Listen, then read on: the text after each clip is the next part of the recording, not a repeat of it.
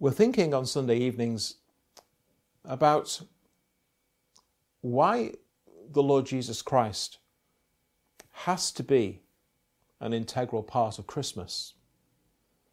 Uh, what is the Christ of Christmas all about?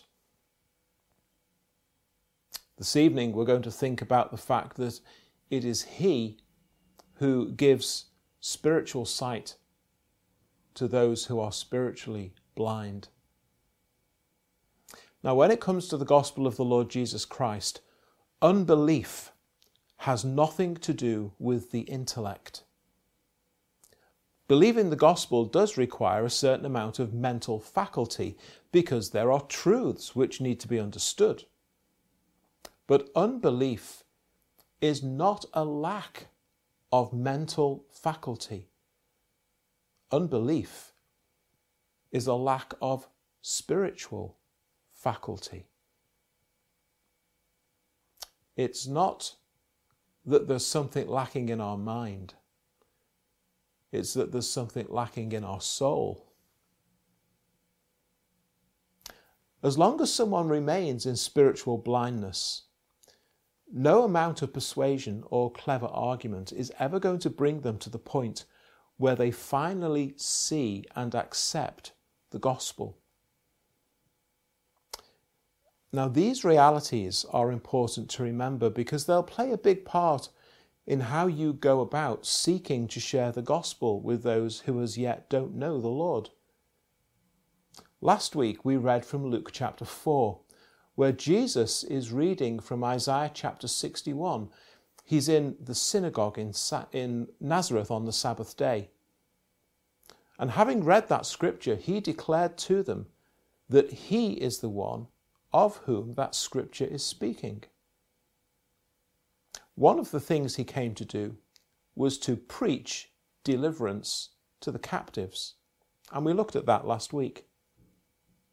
Another thing he came to do was to preach recovery of sight to the blind. I reminded you of that image that we have in the book of Judges of Samson after he's been captured by the Philistines. He's blinded, they've gouged out his eyes, and he is bound and thrown into a prison cell.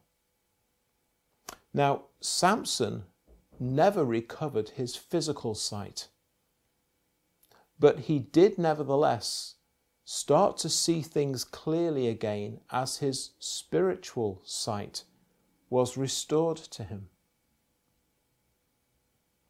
I want to show you this evening that the loss of sight, which Jesus says he has come to recover in those who are blind, that this is a vital part of our being brought to salvation.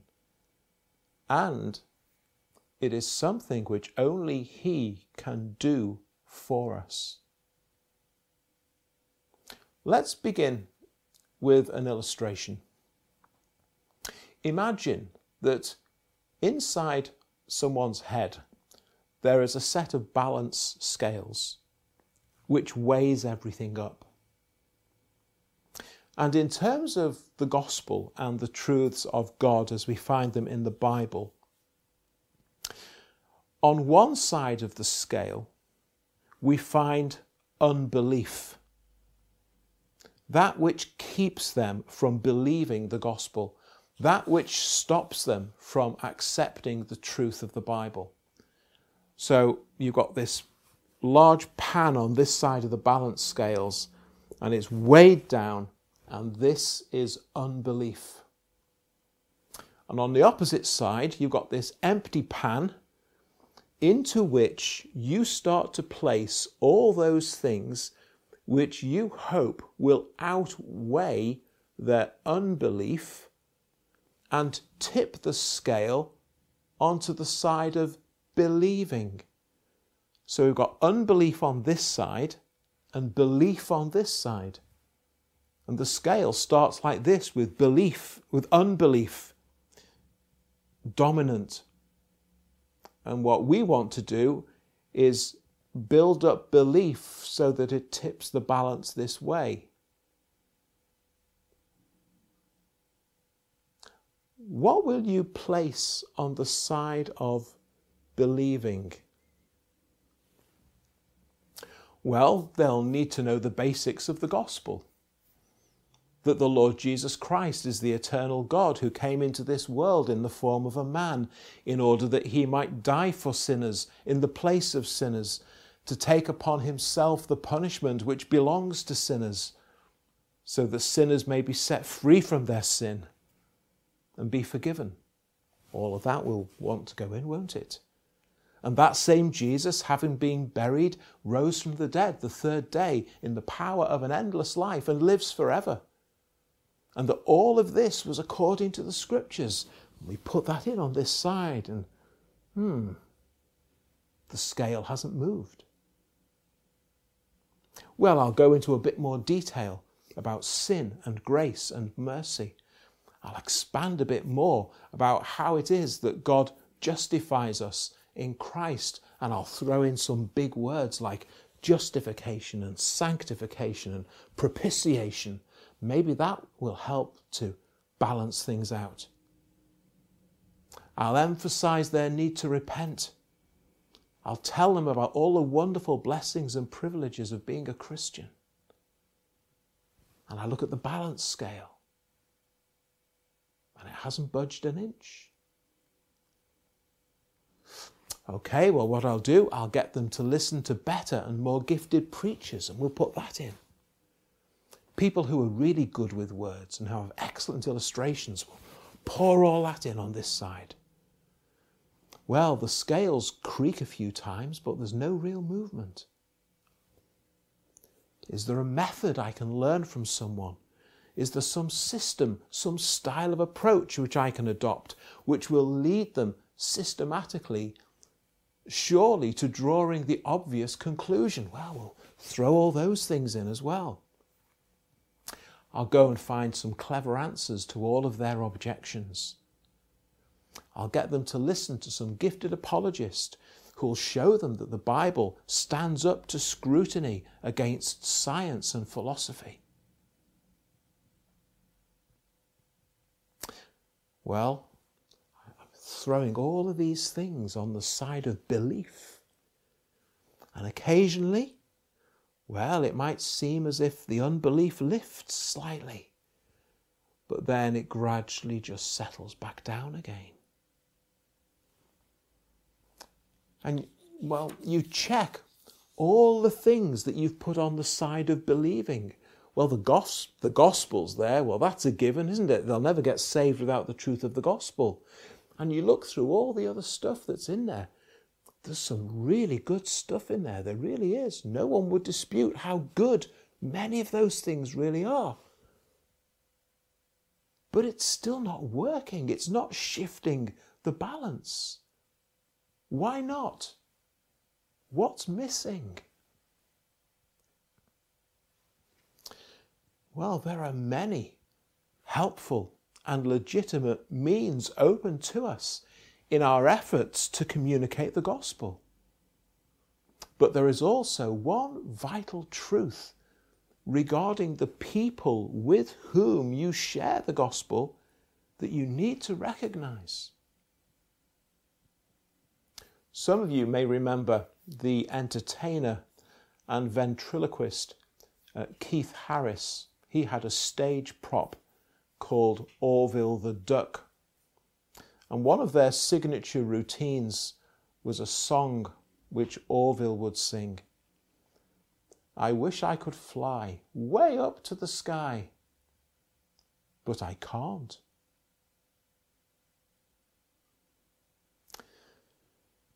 Now, you see, that's the problem that unbelievers have. It's a deeper issue than they will not believe. The problem is they cannot believe. They lack the spiritual capacity to be able to see it. They can't see it. They, they don't get it. It's reached their ears. It's reached their eyes. It's even reached their intellect But what it hasn't done is penetrate their soul. Now, we've been considering a hymn by Philip Doddridge. The third verse of that hymn says this, talking about Christ. He comes from thickest films of vice to clear the mental ray, and on the eyeballs of the blind to pour celestial day. Well, that's quite quaint 18th century language, isn't it? But the first line is simply saying that on their own, they just can't get it. And the second line is saying that on their own, they'll never see it. And the Saviour has come to enable them to get it and to enable them to see it. Well, let's consider some things from the Bible. Now, I don't actually have any points for this um, sermon this evening. Uh, not points in terms of giving it a score, but you know, point one, point two, point three. Um, I went through it and I couldn't quite work out where to put the points or what to call them, so I didn't bother. So let's just make our way through this topic this evening. Let's think about a few of the things that the Bible says, which really help to unpack this whole issue for us and explain why it is that the Lord Jesus Christ came to bring recovery of sight to the blind what that means, why it's so important. Well, first of all, let's consider something from Mark's Gospel, chapter 6. Jesus went out from there and came to his own country, and his disciples followed him. When the Sabbath had come, he began to teach in the synagogue, and many, hearing him, were astonished, saying, Where did this man get these things? What wisdom is this? which is given to him, that such mighty works are performed by his hands. Is this not the carpenter, the son of Mary, the brother of James, Joseph, Judas, and Simon? And are not his sisters here with us? So they were offended at him. Jesus said to them, A prophet is not without honour except in his own country among his own relatives and in his own house. Now, Jesus could do no mighty work there, except that he laid his hands on a few sick people and healed them. And, listen to this, Jesus marveled because of their unbelief. Think back to that weighing scale inside people's heads. Let's place on this side of believing this being an actual witness to the teaching and miracles of Jesus.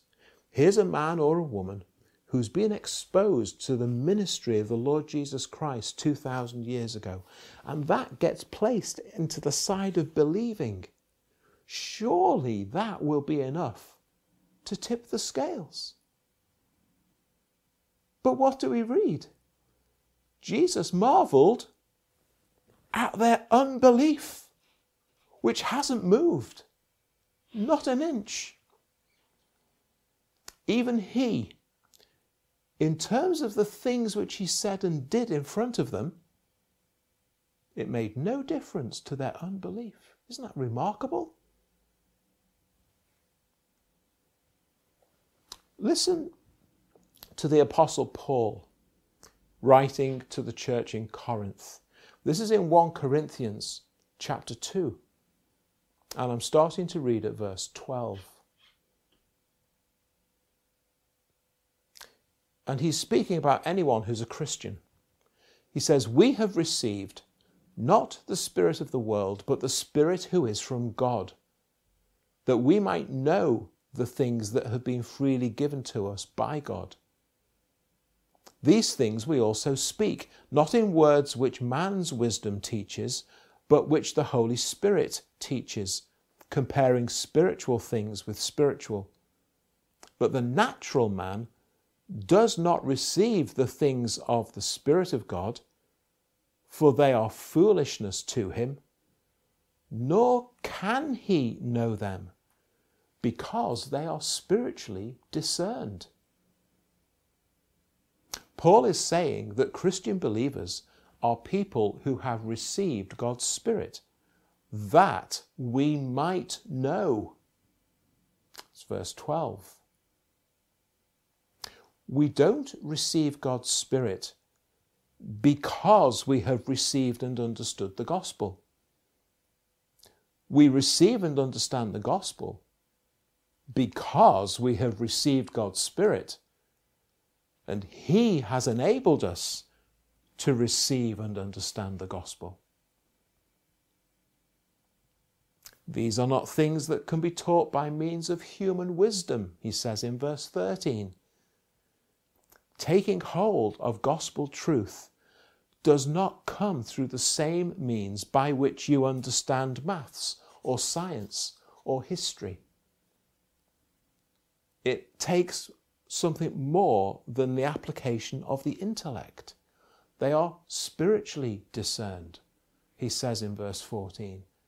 And the natural person, in other words, as we all are naturally in our sin and in an unregenerate state before God, the natural person doesn't receive the gospel because they can't receive the gospel. They don't have the spiritual aptitude and vitality which is necessary for it. And the Bible shows us that it doesn't matter who the preacher is or what powers of rhetoric he may employ. We saw that passage from Matthew 13 where Jesus is talking with his disciples. And they ask him, Why do you speak in parables? He says, It's been given to you to know the mysteries of the kingdom of heaven, but to them it hasn't been given. I speak to them in parables because seeing, they do not see. Hearing, they do not hear. Remember at the end of the parable what Jesus said? He who has ears to hear, let him hear. So many of them don't have ears to hear. And he says it's the fulfillment of what we find in the prophecy of Isaiah. Blessed are your eyes, he says, because they see. Blessed are your ears because they hear. Many prophets and righteous men desired to see what you see, but did not see it. They desired to hear what you hear, but they did not hear it.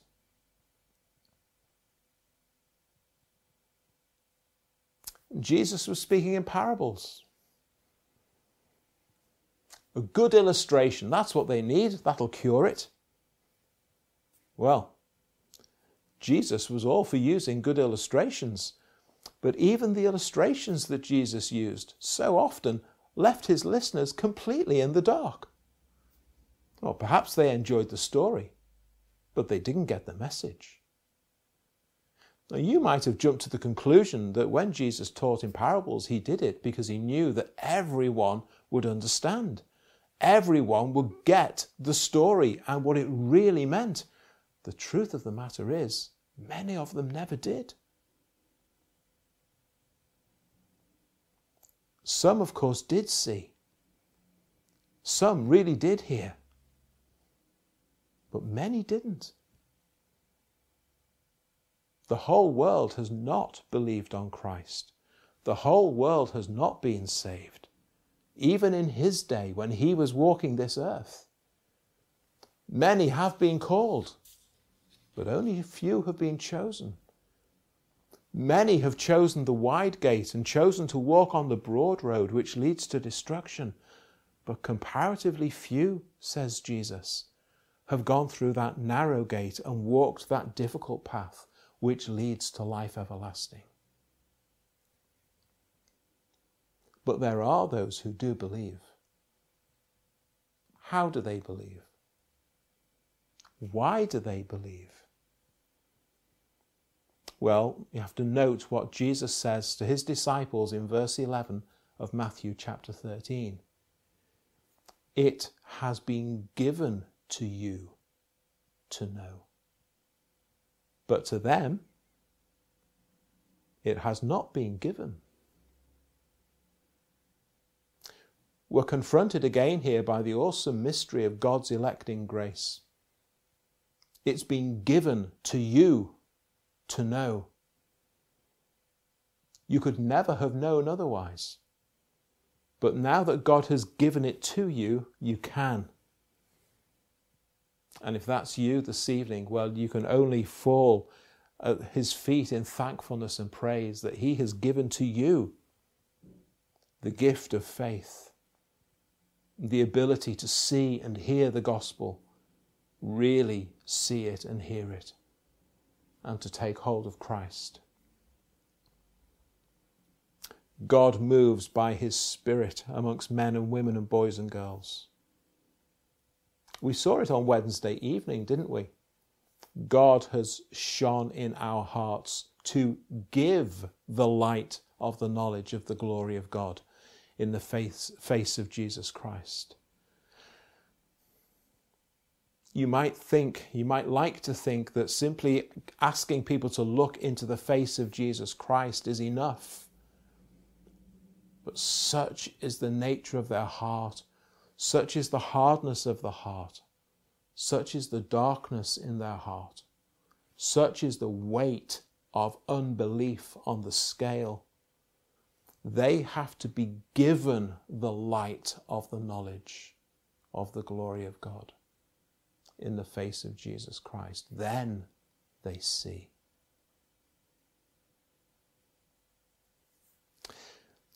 And it's because Jesus, by means of his Spirit, continues to give spiritual sight to those who were blind, that men and women and boys and girls continue to be saved today. It's because of that that with confidence and in hope we continue to preach the gospel. Because we know that there are those in whom Christ will continue to restore sight where currently there is blindness. It's because of this that we need to spend at least as much time talking to God about the lost as we talk to the lost about God. Because there's a work that only Christ can do in them that must be done. There's a work which only Christ can do, which will bring blind sinners to see Him as they need to see Him in order that they can embrace Him the way they need to embrace Him as Saviour and Lord. To see this explained in a stunningly simple way, we take ourselves off to the riverside in first century Philippi it's the Sabbath, and it's become a tradition there that probably in the, in the afternoon, probably after synagogue, the Jews would take themselves down to the riverside and there they would sit and pray. It's a rather peaceful and comforting picture that that conjures up in the mind. And on one particular Sabbath day, the Apostle Paul is in town and he hears about this place where they all go, and so he takes himself off down there too. But of course, he never misses an opportunity to share the gospel with people and to speak of Christ. And he begins talking with a group of women, and one woman in particular, who we're told is a worshipper of God. So here's a woman who presumably might be quite receptive to the things that Paul has to say. You might imagine on that balance scale, um, to offset her unbelief, the fact that she's a worshipper of God, that might go to some way in shifting the scale. Will that be enough to move it?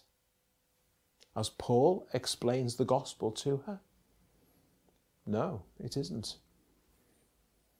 even someone who might be quite receptive. That on its own still is not sufficient. What do we read there in Acts chapter 16 about Lydia? The Lord opened her heart so that she could heed the things spoken by Paul. Now the scale has tipped. Here's the problem you see that balance scale is actually locked in the position of unbelief. It doesn't matter how much weight you put into this side, the scale's not going to budge because it's locked there. The Lord opened the lock in Lydia's heart. And then, then, things began to change. And unbelief gave way to belief. But the key was the unlocking of her heart. That work is God's alone. With the heart, with the heart opened, with the heart set free from its hardness, with the blindness removed, with sight restored, the gospel does its saving work under the agency of the Holy Spirit. Some of you have family members and close friends, and they have remained closed to the gospel, some of them for many years. What are we to do? What are you to do?